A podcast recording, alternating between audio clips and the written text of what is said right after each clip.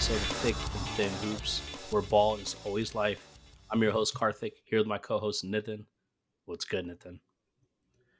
What's up, man? These uh these Western Conference games every night are just this is like Pac-12 after dark. You just never know what's gonna happen, and each night I feel like the standings keep flipping on their heads. But now we literally have three more days of the regular season for you know for us to finally figure out who the hell is in the play-in you know what team Kyrie is going to be playing for next year. A lot of questions to be answered down the stretch. Dude, I'm tearing my hair out with these scenarios. Like, I need, you know, ESPN has that NFL playoff simulator, which is really good because yeah. you can just uh, week by week pick who you think is going to win, or pick who wins and then see what the outcome is. The NBA needs that for the last couple of games of the season, right? Totally agree. Totally agree. Because the other thing is, um, with the with the NBA, like I understand there's a ton of games, but yeah, like you said, with a week left, like it's basically what the NBA, uh, what the NFL is asking for. So it's not that difficult to to show, and people wouldn't be freaking out because all these ties are going to lead to multi-team. It's not just head to head. There's multi-team tiebreakers. There's four or five way. Like how do we? How do you know who's got the better conference record? Who's got a better record for top ten teams? There's infinite number of ways this thing gets decided, and all we look at is records and for me, the most important thing is how does Indiana, Washington, and Orlando sort out uh, who who gets the sixth pick, uh, six best odds. But that's what I'm worried about. But it really translates even to you know trivial things like the playoff. So uh, let's talk about that race because this is the first year in a long time I've not been paying attention to that race. How what is the Wizards' outlook in terms of uh, draft position right now? What needs to happen for them to move up? What's well the, the wizards are always going to do you know they're always going to do the worst thing possible uh, for their franchise and so we stupidly beat boston last week. We waited way too long to like rest porzingis beal and kuzma and now we're in a dead heat. Basically us indiana and orlando are all tied. Each of us has an extremely winnable game left. However orlando's was tonight when cleveland benched everyone and they benched everyone too so they're losing Indiana's got a home game against the Pistons, which even if you out you can't really out tank the Pistons, right? And so they got, they're starting James Wiseman, Jalen Duren, and Marvin Bagley at times. So they're really going for it. That could be a loss if the three of us tie. Orlando six, Washington seven, Indiana's eight.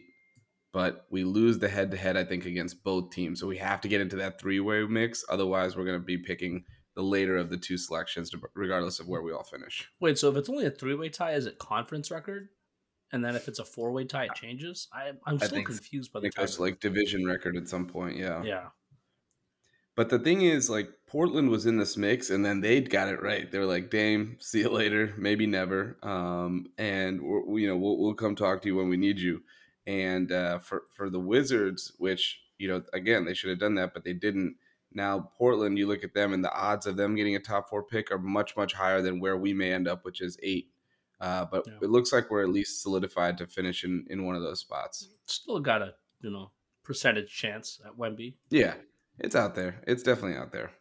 It's out there. Um, you know, while you're looking at those odds, I just bought playoff tickets for Game One yesterday. So your boy's going to Game One, Golden One Center. It's gonna be probably the most insane experience. Um, and it's going to be worth every penny, win or lose. I think it's going to be a magical night. So, so last time we were on the pod, you were saying the prices were like out of control. Did they calm down at all? So we got good prices, right? Um, Mo's a season ticket holder, so he got the access to an earlier set of tickets. Um, mm-hmm. So we got lower level for four hundred each. Oh, uh, damn. Which is not bad at all. But I have a feeling once they go for sale to the public and the resale market opens up, it's gonna be a lot more. So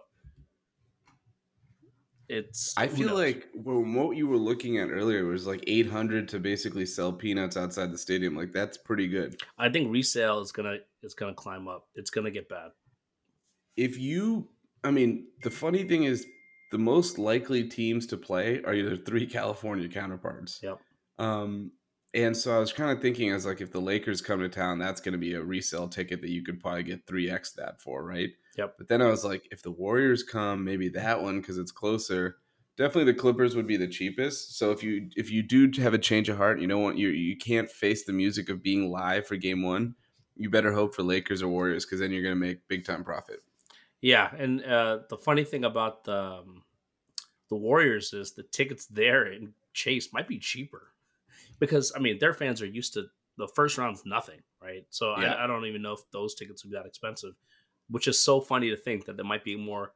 It's cheaper to go in San Francisco than it will be in Sacramento, but we'll see. Well, you told me all the Silicon Valley guys are eating up real estate in San Francisco anyway, so in San, Sacramento anyway. So maybe this is the next frontier. Maybe, maybe. Now we got a winning basketball team too. So who knows? all right, let's get into today's show. There's a lot to cover. Um, we got NBA awards ballots, we got all NBA, and then we got to talk about this new CBA that may change all of this next year in terms of all the different rules and stipulations they put in place. So I figured let's get rolling with the awards ballot, the MVP conversation, which again used to be kind of a fun thing you had. It was like a good way to measure, you know, who you who which archetype of player and narrative you most resonated with, etc. But it was always very, you know, a calm argument has now turned into let's yell at each other at max volumes on first take. Let's go after one another. Let's really make this personal. So let's try our best to do the same. Um, we're going to start with the MVP award. Do you remember? We talked about this months ago, but do you remember who the MVP award is named after? Is it Jordan? I don't even remember.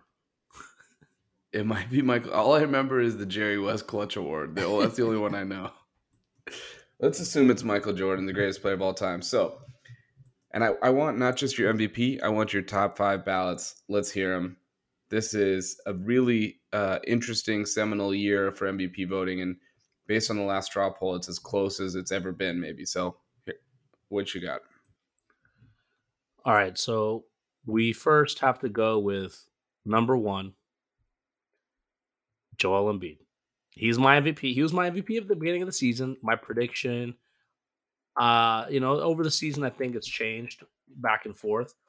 We can go into the stats, we can go into the VORPs and the PERs, and the, I think ultimately where his case rests that this was a razor thin margin among all three players: Giannis, Jokic, Embiid. To me, I think Embiid, the last statement game he had against the Celtics was big. Now I know we don't want to overemphasize the last game of the season, but um, I think in the in the last couple weeks where Jokic is clearly winding down, Giannis also to a certain extent, there's nothing to play for. That last impression matters, and I'm I'm firmly in the camp of dude. If it's this close, just give it to the guy who has not gotten it. I know people don't like that logic, but like you can literally argue to the death for any one of these guys. There's no one argument that stands out more. If you have one, I'm happy to hear it. I think Embiid has a great case from uh how dominant he's been. The eye test, I know you've had some categories you've set up, and, and, and eye test was one of them. The stats are there. The dominance has been there. They're a good enough team. You know, we talk about record wise, they're not that far behind Denver. So even if they're not a one seed, the record is very similar. And ultimately, I think he's he's due. And let's just give the man his hardware. I think we overthink these things too often. So I think it's Joel Embiid. And before I get to my other five. I want to hear your take on on that. My take is this: for a long time, it used to be best player on the best team, right? And then it was like, well, that player has been surrounded by a lot of talent. We don't want another situation where Derrick Rose wins over who the real best players in the league, whether LeBron or you know Dwight Howard at the time, et cetera, blah blah blah. Then it became, who's got the best stats, who's got the best analytics, the problem I have with Joel Embiid is I don't know which box he checks of those other than eye test dominance and a decision to create a narrative around him. I've gone back and forth on this a lot. My MVP is Giannis because you're talking about a guy who's not just the best player on the best team, he is pretty much universally considered the best player in the world. So it's not a question of him being, if it was a Jayson Tatum, who's clearly not at Embiid's level individually, I can understand pushing back on that. But when it's Giannis, who's the guy that is most feared in the league, still putting up 31 and 12 in all NBA defensive level performance on that end too. I'm trying to figure out why we're running from the fact that Giannis is the MVP. And I think in their last 40 games, they're like 32 and 8 when he plays, something crazy like that. Let me give you a little bit about Joel Embiid's MVP charge here. You said he locked it up uh, versus Boston. And to be honest, he did lock it up. He is going to win, right? But let me tell you about all the marquee games down the stretch that he played. He got Golden State, put up 46, impressive, loss. Next night, Phoenix with no Kevin Durant, loss. Monday, that Monday, Nuggets, showdown with Jokic, DNP. The game after that, Milwaukee, loss. Finally, he, he, he scrounges together a win versus Boston. No Jaylen Brown, by the way, and they almost blew a seven point lead in the last minute. And tonight, playing against Miami starters, they're down 21 at halftime. So and I know Harden missed some of these games, but he was there for a lot. I'm trying to understand what is this case that he's been making and developing, and how is he how is he crescendoing into the end of the season um, with the Philadelphia team, which after a really hot, I would say February and March, has cooled off uh, quite a bit here down the stretch.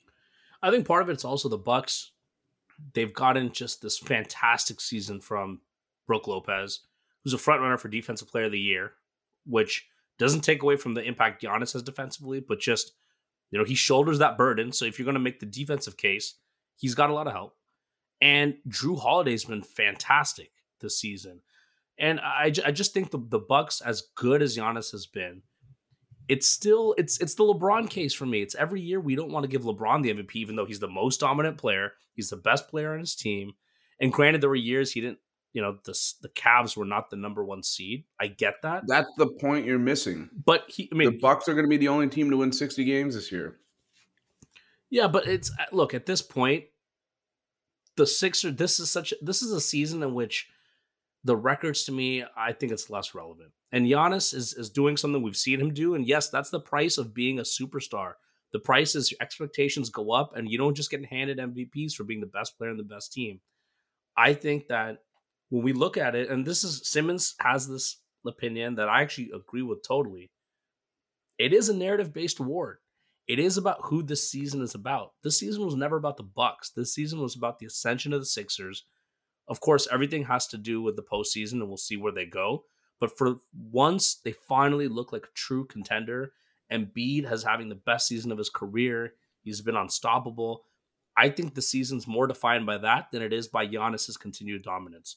And so to me, Ascension, I, said, these guys are wait, tell me Ascension to what? They were the number one seed last year. This is why Giannis deserved contender. the MVP. I actually this is why Giannis. This, I'm sorry, Embiid deserved it last year when you gave it to Jokic, and you and all the Jokic fanboys were out here being like, "Oh, this is his MVP." Um, you gave it to Jokic it, too. Yeah, I love Jokic.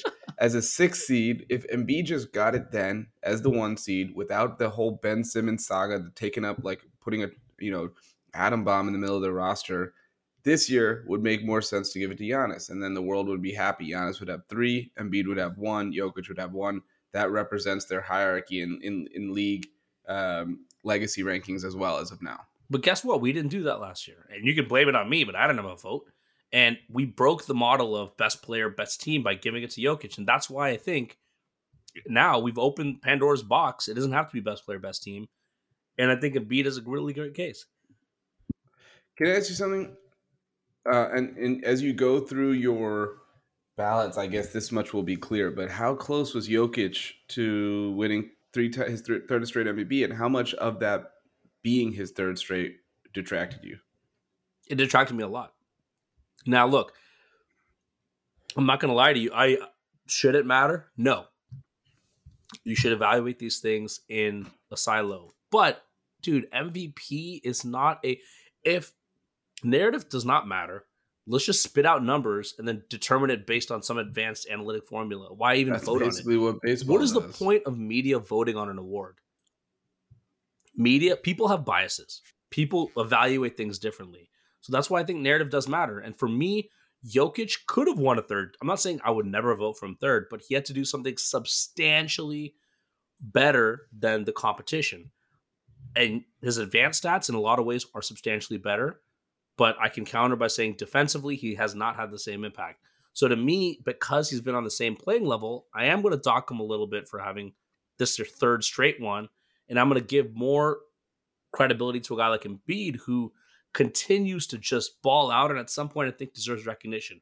And I think in the grand scheme of things, Embiid being a one-time MVP winner in NBA history, that sits fine with me. Jokic being a three-time MVP award winner, I think it's not as accurate as how we're going to look back at all this. I do agree with that. I do agree with the notion that Jokic being a three-time MVP winner, which suddenly puts him in a rarefied air that I think maybe only five or ten players in league history have gotten there, right? Like Bird, LeBron, Jordan, Kareem, Magic, uh, Russell. I'm not even sure how many more have gotten there, right? No, no Duncan, no Kobe, no Shaq, obviously. So you start to like really rocket up the list of guys who have done something in this league, and there is a little bit of like, look, everything you do in the context of sports, part of what makes sports fun is the legacy of it all, right? Is the historical uh, comparisons, the context you put them in. So it's not, like I think that's what they're changing about the game and the way they evaluate the game. It's all about numbers. It's all about sort of like on-off rating, net ratings, etc. Like the argument that Jokic is a great defender because the, the data proves it out. It's it's difficult to to argue with people like that, but I do think that to take it the other direction, it is valuable um, to show how much uh, you know. It is valuable, I say, to to really limit how much you bestow on a guy before he really goes and gets it done at the biggest stage. Now, like I said, it would be very interesting if Kevin Durant's foot was two inches past that line because suddenly the Bucks don't win in the year Giannis won his second, right?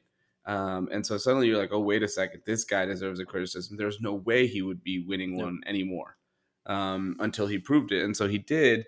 If Jokic goes and does that, right, like it's perfectly set up for them, right? The West is in shambles, up and down. Every team is up and down. As much as there's talent below him, there's nobody that plays well for more than a week in a row.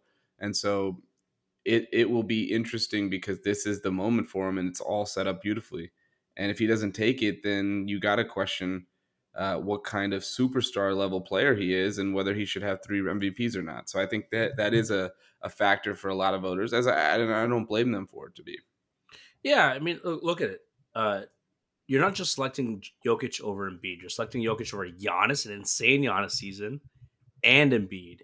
So to award him that after already winning two MVPs, you have to give me an argument that is just so out of this world and so clearly head and shoulders above everyone else for it to make sense to me. And the fact is, he does not have that. I don't care what people say. And I think the last month, people have kind of come to terms with that. A month ago, this was a much more heated debate. But I think at this point, it's not Jokic. He's number third, three on my ballot. It's actually Embiid, Giannis, and then Jokic. And I'm I love Jokic. I wanted him to win last year. I wanted him to win the year before. It's not a you know, a stylistic you thing. Jokic, you don't love Jokic that much. Maybe not as much as you. I know you always like to talk about how much you love Jokic from, you know, four or five years ago. But um but anyways, I predicted his first MVP, remember? That was my bold prediction episode. It was. He was like it a was. 25, 25 to 1, to 1. Uh, favorite or 25 to 1 odds. But anyways. So yeah. rounding out my ballot, I'll just finish my top three, right? So I went Embiid, Giannis, Jokic, Tatum, Sabonis. Okay, interesting. So, so Tatum is going to finish fourth on 100% of ballots, I'm pretty sure. Um, so that one is pretty much locked up. I have Giannis, Embiid, Jokic. So I also put Jokic third. Uh, and realistically, I think Embiid is going to win, like I mentioned, and I'm totally fine with that. Uh, Tatum four, and I have Donovan Mitchell fifth. I think so. Make the argument. You know, I could ask you to make the arguments for Sabonis, but I get it. Like, I don't think it's a crazy one. I think it's a very real one. I mean, I feel like I need to justify my Mitchell pick somehow. The argument, and look, some people want to put Fox in this spot. Right? There's an argument whether Fox or Sabonis is more important, which could even be a reason both of them maybe can't be five because they're both hand in hand. I think Sabonis, when you talk about and most valuable, um, I think everything runs through him. And there's he's not a great defender, but he's actually not horrible. And there's so much stress put on him on defense. There's so much dependency on him on offense to run all the DHOs, to play the pick and roll game, to to score. He's literally the engine for everything we do. Now Fox is to a certain extent, but Fox most of these games can kind of take it easy and then really ramp it up in the fourth. But the engine that keeps us going wire to wire is Sabonis, and he's played what seventy seven games at this point. Um, he's literally yeah. played the almost entire season, which is rare for a big in this day and age. So to me, I just think that without him, like he's ultimately the fundamental difference between the Kings of yesteryear and this third seed version. And so I think he deserves yeah. his flowers. Well, it is funny because like the games played thing we didn't even cover in the MVP conversation because they all ended up fairly close to one another, one another with all these games Jokic has missed down the stretch. But he's at 68. I think Embiid plays his 65th game today, and Giannis is at 63. So they're all right in that same mix. Um, but let me just it, this is just for your benefit because I think it's interesting. PER, Jokic is first in the league. True shooting percentage, Jokic is first in the league. And below him are a bunch of low volume guys until you get to Kevin Durant at seven. Uh, assist percentage, Jokic is second in the league. Rebound percentage, Jokic is sixth. And again, he's ahead of the other two candidates in all of these categories. Offensive win shares, Jokic is first. Defensive win shares, Jokic is 10th and Giannis is 8th and Embiid's 5th. That's the one. Win shares overall, Jokic won. Win shares by 48, Jokic won. Box plus minus, Jokic won by a mile. VORP, Jokic won by a mile. So his rankings, I mean, you have to really put aside analytics if you don't vote for him. But there's going to be a lot of people who subscribe to this theory so wholeheartedly that I think he's still going to get a ton of votes and could even sneak a win. Yeah, I look, I he's got a good argument, and the stats, like I said, the advanced stats are so ahead of everyone else. But at some point, Nathan, if this award is about the leader I, I agree. stats, then why do we vote on it? Let's just let's just um, sort rank them by all your VORPs and uh, win shares and everything, and then we're done. Like, why even vote on it? Then that's fine. I'm with you. Look, I I I agree. I'm just saying if there's a path for Jokic to win, is that the analytics dominance is really hard to ignore if you're someone who subscribed to that that kind of school of thinking. But, but see, it, it becomes a polarizing argument because if you don't say that that's a reason why you should vote for Jokic, it becomes oh you don't believe in analytics. You know you're only using subjective measures like the eye test. No, I think there's a balance of both, and Jokic wins on the advanced stats, and there's other things I think these other guys win at, and I think that's how I evaluate it. Okay, so let's move on. We got defensive player of the year. This one's maybe less uh, interesting in some ways, but who do you have as defensive player of the year? I'm giving it to Brook Lopez. Um, I think it comes down to Brook Lopez or Jaren Jackson. Uh, I don't mm-hmm. really think anyone's got as good of a case. I think the and Lopez, the argument against Lopez is he shares the defensive burden with Giannis, and so it's much easier for him because everything can kind of get funneled in. You know, he doesn't have to step out as much. Jaren Jackson does a little bit more. I just think that the number of shots he defends because of one, the minutes he plays, just so much more than Jaren Jackson, and two, the responsibility, everything gets funneled to him and he's contesting all these shots. I just think he has a higher burden. And if, if you look at the data, he has he leads the league with 22.7 shots defended per game. It's well above the next person. And he's almost 2x more than Jaren Jackson. So I just think at some point it becomes a volume game where the impact is so immense that I think I'd give it to him. Yeah, and the other thing with uh, Brook Lopez is he's played over 600 minutes more than yep, Jaren Jackson, exactly. right? I don't think people understand. Jaren Jackson's only plays 28 minutes a game. Part of that is because he fouls at an alarming late a rate. Part of that is because you know Memphis is up ahead a lot, uh, especially against the poorer teams of the East, uh, the West, excuse me. So he definitely gets some time to rest. But I am going to go Jaren Jackson Jr. I'll tell you why. The biggest thing that I was most impressed by with them is even after losing Steven Adams, they've maintained pace. They're second in, in the league in defensive rating no Steven Adams, no Brandon Clarke. So he's really the only big man with any sort of experience on that team. And he's held it together. They were missing Ja. Granted, that probably helps their defense. So that's not necessarily a positive, but they're missing Ja. Desmond Bane's been in and out of the lineup. And even he, you know, came back from that broken foot or, or ankle or whatever he had in the offseason. He still you know, got up to 62 games. So he played a good amount. I just think you you look at his his blocks they're incredible, and it's not just like highlight blocks like um, JaVale McGee or something like they're they're blocks that are critical to the defense. You look at his you know box plus minus, it's it's near the top of the league, and I think in general he's a guy that is the type of defender that is the most important kind in the modern NBA. Switchable, able to guard bigs, able to guard guards, you know, able to help off the weak side. Like he can do it all. And I think he anchors a lot of what Memphis is doing. And I don't know something about Memphis this season. I don't know if it's because they got into a bunch of off the court stuff with Ja or like with Shannon Sharpe or whatever. Like people don't really seem to be paying attention to him. They've been mowing people down of late. I know that their schedule hasn't been hard, but they're kind of getting into the playoffs at the right speed. I, a lot of people talk about avoiding five uh, because they don't want to play Phoenix, but they're willing to take a chance at the play in. It's like, yeah, Phoenix might be a little bit better than Memphis at a peak, but do you want to you know run into that well-oiled machine either that's going to have everyone basically healthy and maybe even Steven Adams back? Like it, it definitely seems like people are ignoring what they can be in the playoffs, and I think whoever is in that seven seed is in for a rude awakening. So I'm going Jaren Jackson. I just I just love what he brings on a night to night basis, regardless of the matchup and the style that he's uh, facing. I think it's fair. I think with Memphis, they just showed some vulnerability prior to Ja's suspension. They were on a little bit rocky. Um, at some point, they ceded the second seed to the Kings.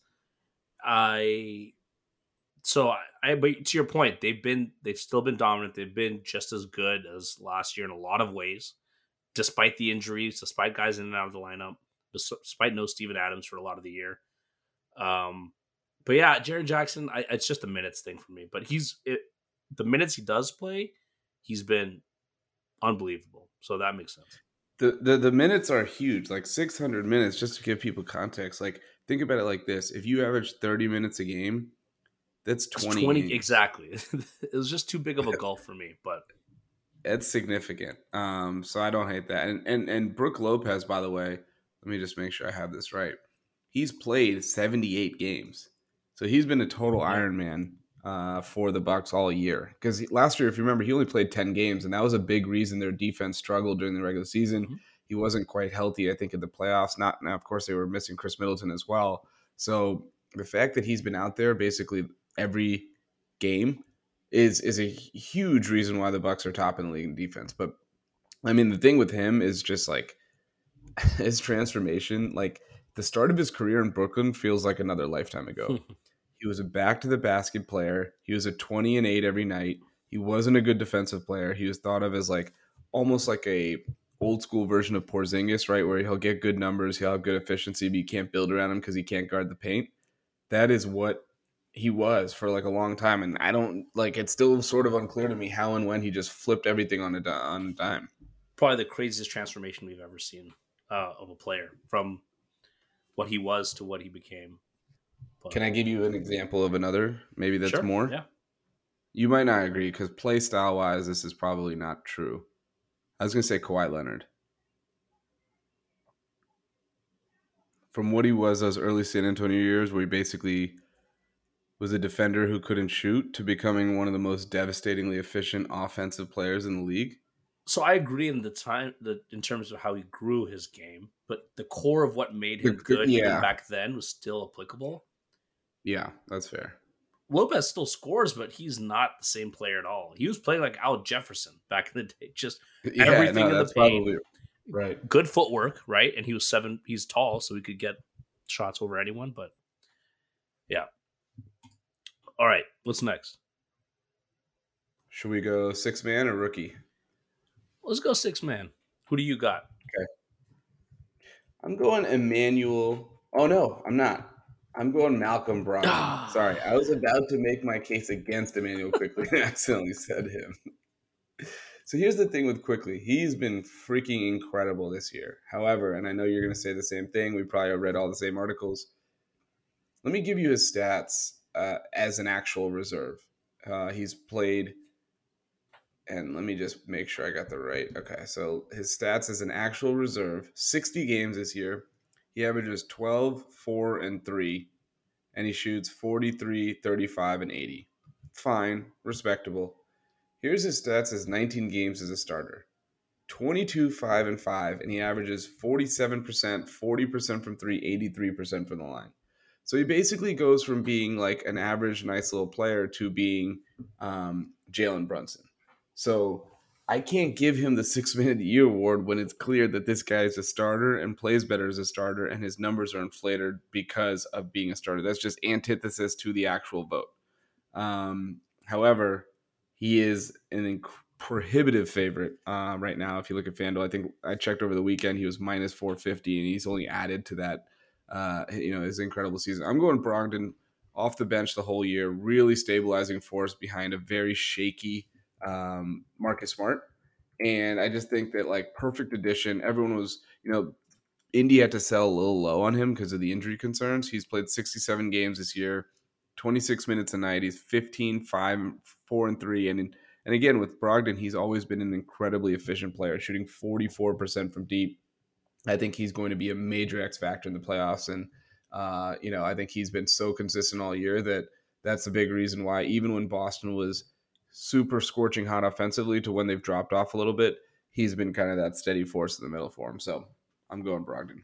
I have Brogdon too. Um, yeah, like you said, he, this is his healthiest season since his rookie year. So he's actually played almost a full season. And they're the second best offense in the league. This is a, a team that the minutes in the non-smart minutes in the bench minutes they used to have the past couple years, it sometimes was a train wreck. And I think by stabilizing that second unit, uh, it's brought a lot to the Celtics and given them that consistency they've been lacking. And I think in the playoffs, it's going to make a big difference because they actually have a reliable on ball player who they can trust in, in late any situation. So I give it to Brogdon. The Quickley argument, you're right. It's the same thing for me. It's like, look, this guy's been starting that how do you evaluate that as a sixth man? And then mm-hmm. You know, Quickley, uh, sometimes he runs hot and cold, and I, I get that six man typically do that, but there are nights where he just disappears. I just like the steadiness of Brogdon and the night to night consistency. Yeah. So I, I gave it to him as well. Who else? Who else is you know kind of Bobby Portis is out there, right? Who I think has been very very good this year. I just don't think he's been quite as good as those guys. Austin Reaves has kind of emerged. Reaves because has been really good. Um, yeah, Malik Monk tailed off two months ago. I think he had an amazing case. Not he, anymore. Anymore. He was. He's been a little banged up, right? He's been banged up, and his play has just been not. He's not been that good the last month or so. Well, I think we talked about this a few weeks ago, but it's very strange how Kevin Huerter and him either alternate minutes well. or alternate being like on fire and so you never know who you're going to get on a night to night basis. Yeah, so. middle of the season when but late, lately was Keegan has just been Monk like, was going off, and then it flipped. So, um, okay, cool. So I think we're pretty set there. Okay, next we have rookie of the year. Um, Paolo has basically been favorited from day one before the season, all the way through the season up until now. However, there have been some late charging candidates, specifically Jalen Williams of Oklahoma City and Walker Kessler of Utah. I think those are the top three. Do you have one of those two instead of Paolo? It's been Paolo all year, and I think it's still Paolo. Um, we do this where every time a guy's dominated for majority of the season, the last couple months, people have to sprinkle in some other names and go, "What about this? What about Jalen Williams? He's been playing really well."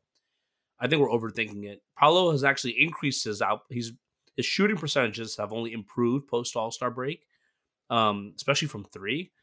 And Orlando's been winning. At one point, uh, I think it may not be the, uh, the same, but they had a top 10 record post All Star across the entire league. So they were winning. He's playing better. I think that's only helped his case since then.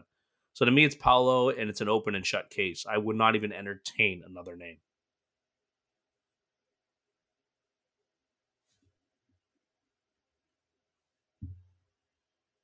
I got Paolo as well. Here's the Jalen Williams argument if I could make the case. Sure. It's efficient play, kind of second or third scorer on a team that's fighting for its playoff life. So they're playing meaningful basketball. And he's just fit awesome next to SGA and Giddey. And again, starting, getting a lot of opportunities. He has an easier role than Paolo does, which is, can explain some of the efficiency, but it's not just spot shooting. It's not just kind of like open looks. He's creating. He's you know getting out on the break. He's been awesome, and I think like I can't even believe like OKC has those three dudes plus Chet to build from. So even if they don't get uh, you know a top pick, which it doesn't look like they're going to, they have a really, really good core. So I love Jalen Williams, but I still think Paolo, start to finish, has been the best rookie, and I'm not sure it's that you know it's going to be that close. To me, the second's not Jalen Williams; it's Ooh. Keegan Murray. Now, wow, what's the argument for Jalen Williams over Keegan Murray? Right, two more points. True. Keegan Murray is starting on the third seed in the West. He is he set the rookie record for most threes. He's shooting over 40% from three. All as a rookie. And and yes, he scores a little bit less than Jalen Williams, but uh, it's it's marginal. It's not like 20 versus 10. And so to me, I think Keegan would deserve the second just because it's so hard to have that impact. So if you're going to talk about winning and, you know, or not winning, if you're going to talk about some of the intangibles and not just the, the guy who drops 20 points a game, I'd pick Keegan over Jalen. It's a very Kings biased awards ballot for me. Here's the thing I think Jalen's asked to do a little bit more offensively. Keegan is uh, almost entirely a spot up three point shooter. He's been great. Um, there was a lot of talk about him over Ivey. To me, Keegan, Ivey, Walker Kessler, Paolo, and uh, Jalen Williams are your all rookie first team. Yeah, yeah, right? I, I, think I agree with that. I think Kessler has been incredible too. Um, yeah, but yeah, so anyway, so but anyway, there's a lot of talk about did they make pick the wrong guy right at four versus Ivey sitting there, and given the way Fox has developed, given the way Sabonis has been basically like the point big on that team, Murray was the perfect guy to slide next to to both of those like high usage players. He is, and Murray's got a lot of room to grow. I think the, the most exciting thing about him is um, he's not done. He's shown a tool set that's he's even though he's been mostly a spot up three point shooter, he's shown flashes of doing a lot more. I think he can be a souped up Danny Granger type, um, which is pretty good. Well, I was gonna say the the most interesting present comp, just given what we've seen transpire this year, is Mikal Bridges, which is three and D primarily. He's met. He's not as wide. He's a little bit thicker, a little bit. He, he's he doesn't play. He can't play. He's D slower. well. Yeah, but less about the play style, more about the capability on an offense, right? And once you guys trade Keegan Murray and seven picks for Jayson Tatum, um, Murray goes to Boston and says he's averaging 27 a game, and you just wonder what could have been. So I totally agree with that. The way Mikal Bridges played to then what was unlocked when he went to a kind of more system designed around him, same thing could happen with Keegan. So all right. Defensive player of the year we did, six man, rookie. Let's get to is this is are we are we up to the Jerry West Clutch Award? Oh, yeah. Am I missing one? This oh, is... most improved. Most improved. Most improved. Uh why not uh, I'll go. Yeah. I got Lauri Markkanen. I do too. Uh I I'll, I will say this. Shai is the other one I was mulling over, and arguably he made a tougher leap going from star to superstar is much harder than going from good player to star. Yeah. Um, but I think there was always a possibility for him to do it, right? Like he played really well last year in OKC. He's been trending up. I think with Markkanen was left a little bit for dead in Chicago and Cleveland. Uh, in Cleveland, especially, they relegated him to the three, made him just a shooter. And I will admit, I kind of gave up on what he could be. And I think by resurrecting his career in Utah, bringing them to the brink of playoff contention, 50, 40, 90, um, just a consistent offensive workhorse, scoring from all three levels. I think he made the bigger leap in my in my mind. So I went with him. I love uh Lauri Markkanen. This year has been a revelation. I liked him out of Arizona. He didn't pan out in Chicago, like you said. Basically looked like he was going to settle into a role player role but he wasn't even super efficient for Cleveland. He was kind of an awkward fit at that small forward position next to Mobley and Allen. He comes to Utah. They got the new coach in in in, uh, in Will Hardy. They have basically a hodgepodge roster of castaways from different trades that they made. Totally expected to tank, and all they do is come out of the gates guns blazing, mostly because he could drop 25 to 30 on anyone. Um, he's my pick as well, though. Now that you talked about it, I'm like, man, the SGA glow up was crazy because he it's not even like he was a bona fide star last year, right? He he'd never been an all star. Um, we saw flashes, but he turned into a first team all NBA player like overnight. Uh, so maybe I might switch my pick to him. Uh, but let me just give Lauri a little bit more love. I just I love how how versatile he became offensively. um, playing in that free flowing system. It was a lot of fun to watch. Utah gave most teams hell. Even without him the other night, they almost took out the Lakers' uh, hopes of you know the seven or six seed. And so I just think, you know, I'm really curious to see what he does to build on this because they're not going to get this huge high draft pick that they thought. They still have a ton of other assets from other teams. So how quickly do they cash it all in to try to rebuild into something and allow him to be the centerpiece or the number two, you know, on a true like contending team versus letting him get his numbers but being okay with losses. I hope it's the former because I think he can do this in a winning situation. It could easily be the latter, but uh, for the context of this season, it, like I, I don't know if you can really build around him. To be completely honest, I think a little bit of smoke and mirrors this year just because of the the West and how it's been, but he's shown definitely the capability. Maybe, but you just think about like we kept thinking he was going to tail off, right? Like we kept thinking like, oh, this isn't going to last, and he, he, he as long as he's been playing, he's been productive, and yep. he's 26 and 9 and almost 50 40 90 and at this point you have to discount every person's stats by like 20% so i'm not saying that that's like i mean that those numbers are like basically better than ray allen's ever had so um yeah I'm not saying that, but I am saying that like over the course of the year, he never really had a defense that that took him out uh, consistently. So smoke and mirrors in that could he be the number one on a good team? Probably yes, but could he be the number two? I'm I'm intrigued now by what I've seen from him. Yep. It almost makes you wish they didn't trade Donovan Mitchell, though. Obviously, they were traded for each other, yeah, so that, that doesn't really. Yeah. Yeah. All right. The aforementioned Jerry West Clutch Player Award. I'm gonna give you the floor.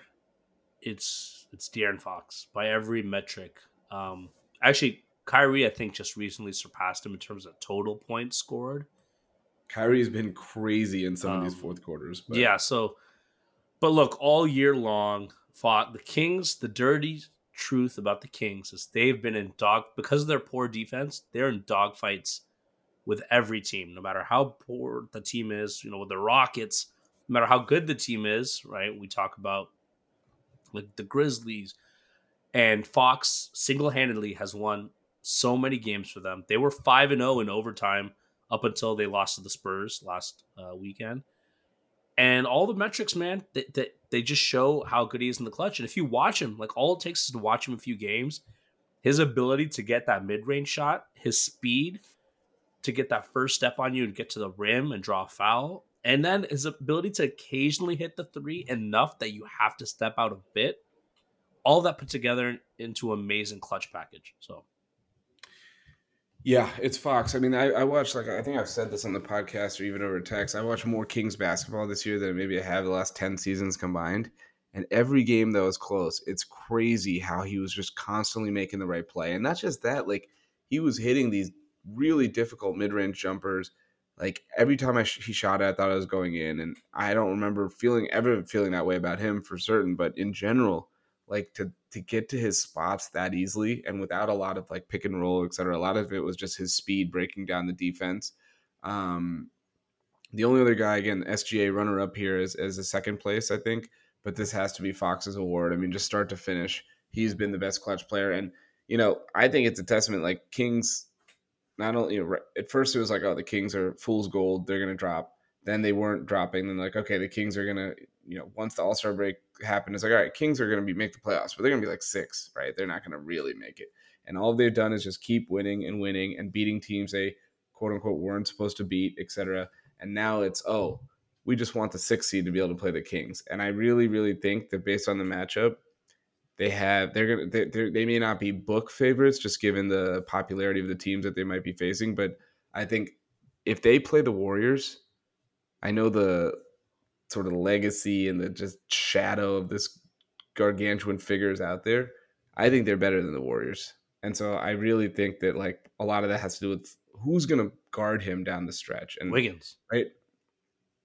I mean, aside from Wiggins not playing competitive basketball in like two and a half months, he's six eight.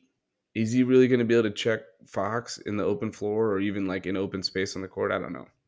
Yeah, it's a good question, and that's why it bodes well for the Kings in the playoffs because they're not just an up and down team on offense; they are a really good half court team, surprisingly, which You know, sometimes the bonus, right? That's just that, that, that's, that's why he's been so good. That's Fox. Important. Sabonis. It's and they've got shooters, right? When you surround a guy like Fox with shooters, it's you space the floor well. So it's uh yeah, I think it's his reward. By the way, if the Warriors do play the Kings, Poole is gonna really struggle. Because the Kings have great guard play and he can't guard a soul. So I'm interested to see what happens if it does end up being Warriors Kings, or even if it ends up being Lakers Kings, for example, with D'Lo out there on an island on Fox. I think that's going to create a lot of problems for the Lakers, but they're just so big that it that's the the counter. Yeah, and the problem is our defense is it's so easy to keep up with us scoring wise that yeah these liabilities like Poole you can keep them on the floor because they'll also be scoring 30 40 points and you'll take that trade off um, what do we have left? Coach of the year. Coach of the year, yeah. I think this is your boy, Mike man. Brown. This is already locked on, up. Yeah, this, this is a Kings podcast. Move on. Executive of the year, Monte McNair. Lock it up. Move on. Just give us all the awards. Let me take a quick second to think about executive of the year. Because what does it include? It really includes things that they've done in the offseason, right? Because they don't get he doesn't get credit for the Sabonis trade, does he? I think it. I, I think it should influence. I'm trying to think who did the most. I mean, Danny Ainge, if you want to say the trade. Yeah, but the, I mean, they weren't good, so it's like who knows if that ends up being a good trade or not. You want to hear an off the off the wall one? Who? Sean Marks. Uh, I mean, uh, made the right coaching change, moving from Steve Nash to Jacque Vaughn turned a disaster of a situation. I mean, first of all, if they just all stayed on board and Durant doesn't get hurt, maybe none of this gets blown up because, you know, they they keep winning. Like they were 20 and 18 and 2 down the stretch before the before his injury. But then turned that into Spencer Dinwiddie, uh, Dorian Finney-Smith, Mikal Bridges, Cam Johnson, Jae Crowder, five picks, whatever it was, and still made the playoffs it, it, it's a it's a good argument. You can look at executive year two ways, right? Like, what is the max? Like, how do you maximize the assets or kind of turn the assets you have into something more valuable? And in that case, you could argue he, you know, uh, Sean Marks has done a great job because you get a Mikal Bridges, you've got picks, you've replenished this team after losing some of its biggest stars. But for I think Monte McNair, he's assembled a team that works really well that's very cohesive. All the pieces mm-hmm. fit. Malik Monk was a perfect addition off the bench. Huerter making the move for Huerter was he slots in perfectly. Um, like all these moves on the the fringes, it, team building wise, I think is his argument. Fair. All right. So, but yeah, I think you you gave the Kings enough shine now. Now for a little bit more, Are All NBA teams. I'm going to start with my first team All NBA remember two guards, two forwards, and a center. They are changing this as we'll get to. But in the first guard spot, I have Shai Gilgeous-Alexander. Absolutely phenomenal season 31 5 and 5 for a Thunder team, way overperforming, I think, what anybody had uh, expectations for him. And, and we've covered him at length, but really impressive season. And it's crazy the games that they're against, like uh, superstar lineups, how he goes toe to toe like it's nothing with Booker, with Curry with Durant, with Luka. Like he just goes up against everyone and is just every bit as good. So he's got a lock spot for me, regardless of where the Thunder finish up. Second guard spot, I'm going Donovan Mitchell. Um, 28, 5 and 5, just been electric addition for uh, the Cavs. And oh, by the way, maybe Koby Altman is the executive of the year uh, for making that type of deal to, to get Donovan Mitchell. And it's interesting because Cleveland is such a good defensive team and they still rely so heavily on him and Garland. And I think Garland's tailed off just a tad because Mitchell's been so good as of late. So that's that's second spot in the front court. I think this is pretty much uh, the easiest selections, and it really depends on who you have as your MVP. So I have Embiid, Giannis, and Tatum in the front court. Okay, okay. I hear your arguments. I have SGA as guard. Mm-hmm. Next to him, though, I have Luka, And okay. I get it. The Mavs, not a great season, disappointing. But for me, it's hard to. I mean, Luka pretty much put up the same. First of all, better scoring, better shooting. Uh, than last year. He's been phenomenal. Uh, we talk about 33, 8, and 8. That's, I mean, Jordan's best season was what? 32, 8, and 8? I think yeah, pretty much. Right. But didn't I just read you Lauri Markkanen stats? Yeah, yeah. Like, there's inflation. I get it. I'm not saying he's as statue. good as Jordan, right? I'm just saying that that all around play, the defense has never been good at Luka. I think you can argue it's been even a little bit more disappointing this year. Some of the effort he's had, but if you're going to put SGA, they the Thunder have the same record as the Mavs. So to me, Luka's season and dominance has still been so good that he deserves a first team slot. Now, Donovan Mitchell, I know, has a very good case and they're actually winning.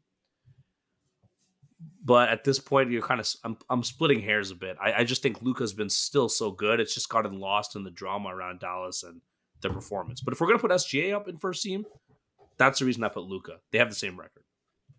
I uh, I can never get over the back to back losses to Charlotte in my lifetime.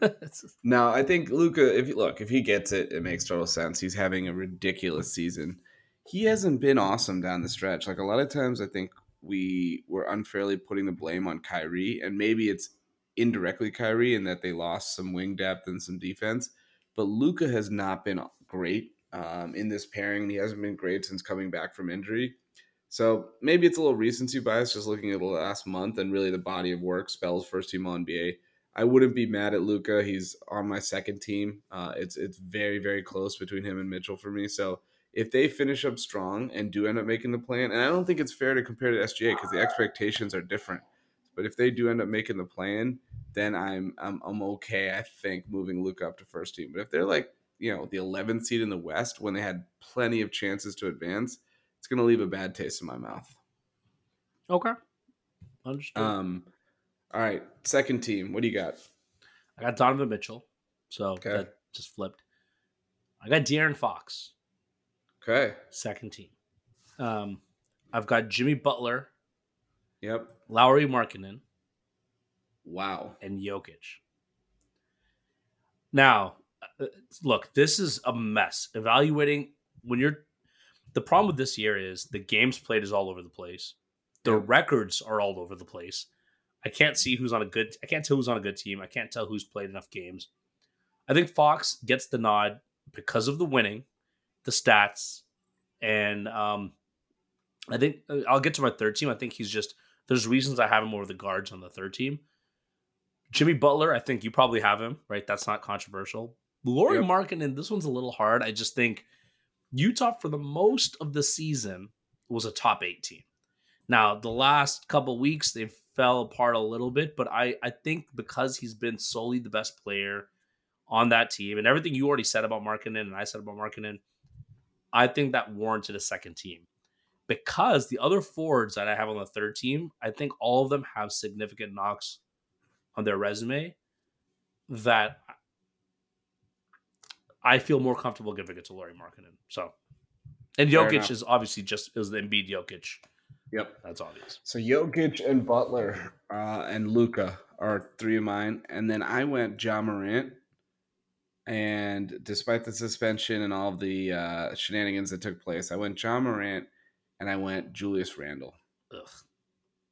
who is a guy. I just I have a. What do you want me to do? I have an affinity for his ISO low efficiency game that still puts up numbers. And you talk about a guy who plays every night, even despite the sprained ankle. Somehow he sprained his ankle, missed two weeks, and is still going to finish with 77 games played.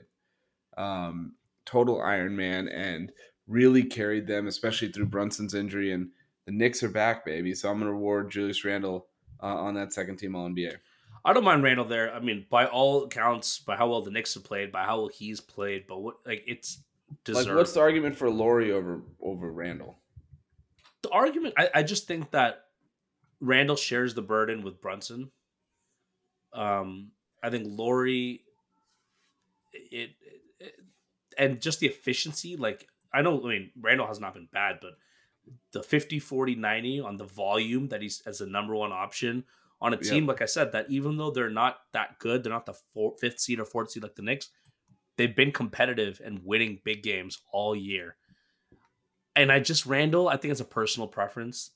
Honestly, he's des- his play deserves second team. It's deserving of second team, but I when when Brunson was off the floor, I hated the way he played, and I just did not like the the the Chuck. I think Brunson stabilizes him a lot more, but when Brunson was off the floor, Randle did not look good, and so that kind of has stuck in my That's mind. That's true. That's definitely true. Um, and I think I think Randle is going to make All NBA, but this comes back to your point around like the forwards that have been at an All NBA level, who have been better than these guys, are not eligible. Kevin Durant, he hasn't played enough. Kawhi Leonard, he hasn't played enough. Plus, he was like loading, ramping up. Paul George, he hasn't played enough. Zion Williamson, he hasn't played enough. You could make an argument maybe LeBron gets close. I'm curious to see who's on your third team. I'm sure if there's a way to shoehorn him in, you will. But even he's played low 50s. Anthony Davis is low 50s. So I, all of those guys are better than Julius Randle and have played better this season than Julius Randle. Um, but it's just it's just like it's a numbers game, and we're going to talk about the CBA here to close. But that's what we're going to get more of the moving forward with these games requirement minimum. All right, so then why don't you lead with your third team? Okay, so I went De'Aaron Fox. Um, I went Stephen Curry, who is going to be by far the fewest games played, but just ridiculous season when he's been out there.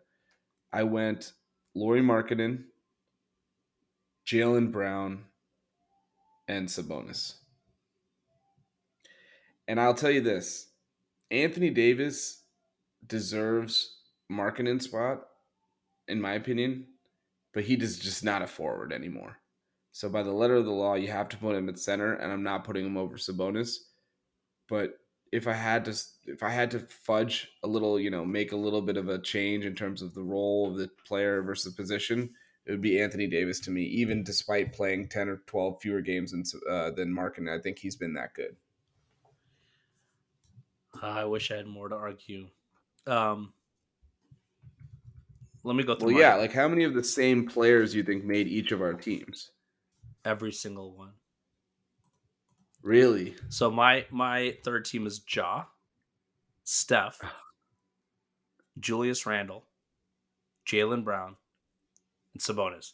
Now I really, really today I almost subbed out Jaylen Brown for LeBron because I think LeBron has got a really good argument. And the moment we start adding guys like Steph, yeah. why not LeBron? They're both yeah, that- literally in the same race. LeBron's stats have also been insane. What he did against Utah a couple nights ago was insane. Here's where I'm actually going to knock LeBron. And I don't have him on my ballot. I kind of want to, but to me, LeBron defensively these last couple years has not been great, but he's had moments of effort. I think every time I've watched the Lakers this year, he's coasted a lot more. Mm-hmm. Um, and I, you know, look, I defend LeBron all the time. He's age, everything, but it's more bladed coasting in the Laker games I've watched. Granted, it's only a small sample, and it, it just hasn't sat as well with me. And so for me, you know, Jaylen Brown and Julius Randle with the other options that I have on my third team. I think those guys have just played a lot and played very well and on teams that have consistently been winning. So I'm leaving LeBron off, but I felt bad because Steph also has the games played argument and the team's not that good. And it's not like he's a defensive juggernaut. But I just think that LeBron has also had an assist from how good AD's been this year. So the argument's not as strong. So I'm leaving him off. Yeah. And I hope everyone who listens to this sees I'm not a complete homer. Well, no, they know that from all the kings that have been mentioned across the across the uh, episode. I just went back and looked. Here's where we stand. Games played. Steph Curry and AD are at 54. LeBron is at 53. Kawhi Leonard's at 50. And Kevin Durant's at 46. So I don't think Durant's played enough for sure. He'll probably play one more game, maybe two. The rest of those guys are going to end up low to mid 50s. I picked Steph, so you could say, why pick Steph when you have LeBron? It's not like the Warriors have been world beaters. They've been anything but this year. But I just like Steph more than I liked Harden, uh, more than I liked Brunson, more than I like Jrue. You know, so that's or, or Dame for sure, who's actually going to have 58 games played, right? But That's what it is. Um, I do think LeBron is going to have an outside chance to make this team because he's going to end up at 55 games, which is the same amount like Kevin Durant played last year when he made All NBA. Um, and I think it's right around where LeBron was when he also made All NBA. So it's going to be really interesting to see how this vote turns out because Markkanen's been sitting, the Jazz have been sliding. Jaylen Brown's advanced numbers are terrible compared to like his actual counting stats, which are way better, but his team is awesome. And then after that, I don't know where else you go, right? Like there's really not another good candidate because because Kawhi, who's been playing and playing pretty consistently for the last few months, has also a missed a ton of games up front, and then b you know was ramping, so he wasn't even starting at the beginning of the season, if you remember. One guy is Paul George, 56 games played, 24, 6, and 5. Yeah. Uh, LeBron has got a good argument because by when the dust settles, this Lakers team could be a sixth or fifth seed. All of a sudden, yeah. it's not like they're that bad, and it's it, you're nitpicking at this point. So I decided. I mean, to, he's he's twenty nine, eight, and seven in year. Yeah, he's 20. been, he's been amazing. He's he's been amazing. I'm actually nitpicking at this point the Dame, I want to talk about Dame. There was no chance in hell Dame was making my third team. His sorry ass, if he's going to complain about the loyalty and not being respected and recognized, I don't care if you put up 40, 10, and 10. Move yourself to a better team then. Stop expecting to get all your flowers when your team's not winning. This is the price you pay for staying in Portland. You can't have it both ways. You can't be all NBA and recognized and everyone loves you and you're on a bad team. I, it doesn't work that way. So I'm leaving him. He wants it all. He definitely wants it all. Because he openly said he thinks he's all NBA, first team all NBA. Get out of here. He's played like it in a vacuum, and they've been good when he plays, right? But you can't play 58 games and then be on a team that goes like 34 and 48 and is the 13th seed out west or whatever they are and expect yeah. that type of and it's, it's not his fault. Have it both ways. It's yeah. not his fault. Like that team sucks. It's not his fault, but still, you're not going to get recognized, even though his stats have been incredible. Agreed. All right, that's it. So we have the same exact 15 people. I actually think it's gonna. I think something's different is gonna happen. I do not think Markkanen's gonna make it. So I'm trying to figure out who might fill that slot spot. It could be LeBron, could be LeBron. right? I, I, yeah. I think LeBron could just slot in there. By the way, you know who should be in deep consideration that we didn't even mention? Devin Booker. LeBron's at 53 games, Booker's at 52. He's been ridiculous this season when he's played. So Booker has a forward argument, maybe, but guard, like how where do you put no, him? He, he you would either give him Steph spot or yeah, you could give him Fox. If you're going to reward a one low uh, volume games guy, it'll be Steph over Booker still for me.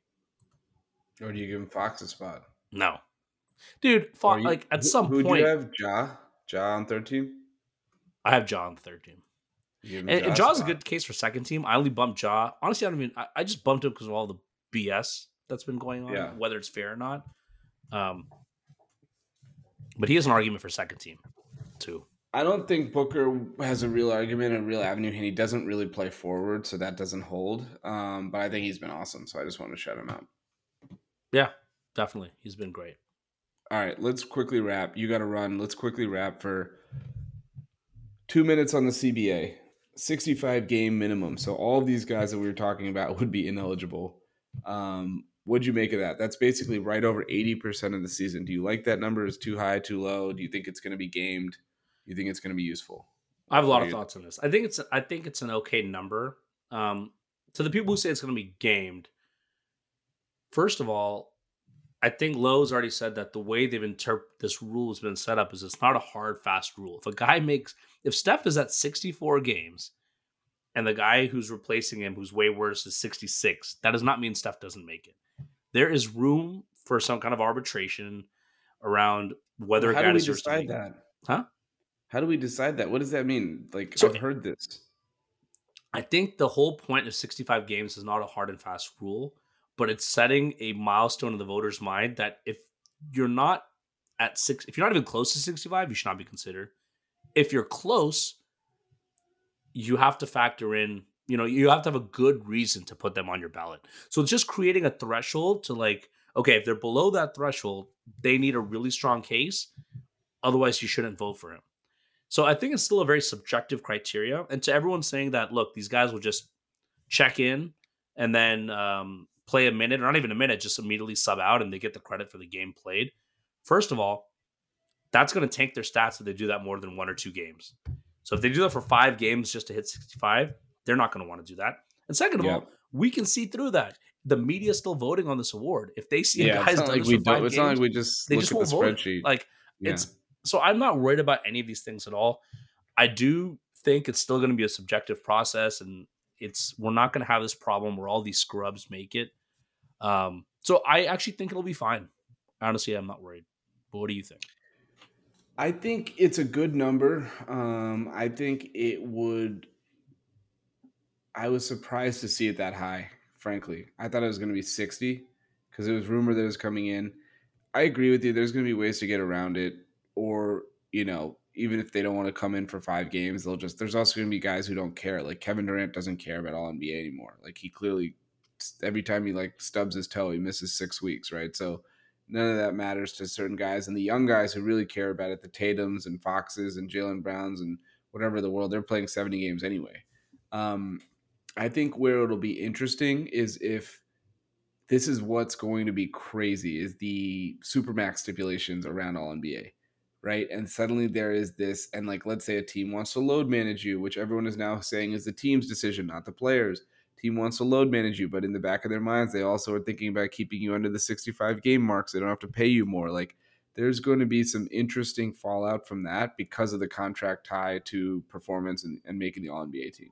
And remember, it's not just first or second because if you look at first or second team, it's not going to change that much. It's right now, third team. That- it's the third team, but third team qualifies for Supermax, and so that's what's going to be super fascinating to watch down the stretch when guys are eligible like we've talked about Jaylen Brown, if he makes it, it's going to explode the Celtics cap number, right? But he obviously wants to make it for the extra cash. I'm sure they want to make it him to make it as a mechanism to keep him, but they can pay him more than anyone else, no matter what. So how is that all going to play out? I'm, I'm fascinated to watch. And that's why it cannot be a hard and fast rule. There's just too many incentives. I hate the fact that the contracts are tied to all NBA, but it is what it is and that hasn't changed. So I just think the six foul game it's not going to be a hard and fast rule. At the end of the day, the media votes, and this is pretty much planting a seed and a guideline saying if they don't play 65, you need a really good reason. Um, so I, I don't think it'll cause as many problems, but we'll see because this discourse it'll get messy towards the end of next year when people are like, then why'd you make mm-hmm. the rule in the first place? There's like five guys under 60 and we end up letting them all in in Adam Silver's NBA, we just bend over to the players. So yeah, you just do whatever they say and just make sure they don't yell at you. So we'll we'll see what happens. But the I'm last thing I'd add, the last thing I'd add, the playing the the the midseason tournament. I don't think we can comment on it yet because we don't have all the details. It seems like you know the one good thing I'd say is that it counts towards the regular season game total. So at least it has some value in that it works towards like playoff advantages, but I do think they need to figure out a way to give the winner more than just money because they don't need money, clearly, by seeing what happens at the All Star game. I don't know if it's too crazy to say they get a guaranteed top eight spot. No. Meaning, meaning if they finish seven, they just keep seven. If they finish below eight, they just get eight. And if they finish above that, they get whatever they get. Now that would be interesting that actually that's not a bad idea. I was gonna say if you just give any team like so if like Orlando goes hard for the tournament and wins, they automatically get in the playoffs. And if they end the season like 25, 57, they would get the eighth seed in my scenario. Oh, I don't want. What's the likelihood of Orlando that. doing that? Because all you have to do is win the midseason tournament, then tank the rest of the year, so you can still get a top five pick, and you're still no. Because if you're in the playoffs, you don't get the pick, right? It just it takes your record up there. Okay, but then if I'm Orlando, uh, why would I want to win the tournament? Because I want to keep my options open to getting the pick. The Wizards on. would go hard for it. The Wizards will go hard for anything. I. It's not a bad idea. The, I'm not. Uh, people just want to complain about everything, dude. Like, what's wrong with the midseason tournament? It's gimmicky, sure, it's weird, but it's the regular season games. I need to see it once. I just need to see it one time to see how hard they and, go. And, and the thing is, it's easy to just get rid of and forget about it in the course of history because it's not like we've added games. We're not creating a separate mechanism to do this. Um, but this is what doesn't make I'm, sense because they're like this will contribute to the games, and then the champions will both the, the teams that are in the championship will play 83 games each, which won't count towards season stats. However, what about the teams that don't make it into the tournament? Like, wouldn't they play less than the ones that are actually going through the bracket? Oh, I didn't think about that. Super confused every time they've listed that. I'm not really sure. I, I don't follow. Maybe they just play each other while the other teams are in the tournament. Yeah. Yeah, exactly. I think that's what it'll be. Like they'll probably set aside for all the teams that don't advance, they get matched up in the game that compensates for the game, you know, the ones who are still in the tournament. And those are just regular And it's games. only the finals that they don't do that for, which is the last game. The sick thing is, this is what would make it sick. See, there's ways to make this sick. For the championship game, everyone has to, all the players have to be there live and they got to sit courtside. That would be awesome. Because you don't really get to see teams go hard with all the stars there, right? Because it's usually the All Star game, which sucks. Um, so if you had everyone there and like it's I don't know, Suns. I, I don't know if they're doing an East and West thing. I hope not, so you can get some like interconference matchups for the. No, they'll do interconference. They're not going to keep it East to West. Do they say that? No, but I have a feeling like this is your opportunity to mix it up and do something different, right? Why limit yeah. it? I agree. It, um, it could. I mean, look, I, I think the way I think about this is they're planning to see this can evolve. They can change it. They can update it. They can change the incentives. They can change the format. Think about the way they did the um, All Star game. I'm not saying that the way they did the All Star game is good, but you can continue to evolve it as long as it's not taking away from the length of the season, the overall structure, which it's not. I think it's fine. So try it out. We'll see how it works, and then they can right. tweak it. Right now, half a million per player is not bad. Yeah. All right. Well, let's see what happens. I'm sure they'll figure it out. They'll tweak it because that's exactly what we all said about the play-in tournament, and that's turned out to be an amazing addition. Which I always said was going to be amazing. So yeah. So all right, that's a wrap for us. You got to roll. I got to go watch uh, Kevin Durant versus the Jokic and Murrayless Nuggets. Please rate, review, and subscribe to Thik and Thin Hoops on all major podcast platforms. Please follow us on social media. Next week, we're going to come back with uh, our uh, over under uh, outcomes because we let's see where those landed. I know the Wizards over. I was going to lose on it because I took the under, but then they just tanked their whole season, and now they're gonna they're gonna miss that 35 and a half, which is golden. So anyway, we'll come back with some more data on that and, and walk through it. But until then, have a great weekend, and we will talk to you next week.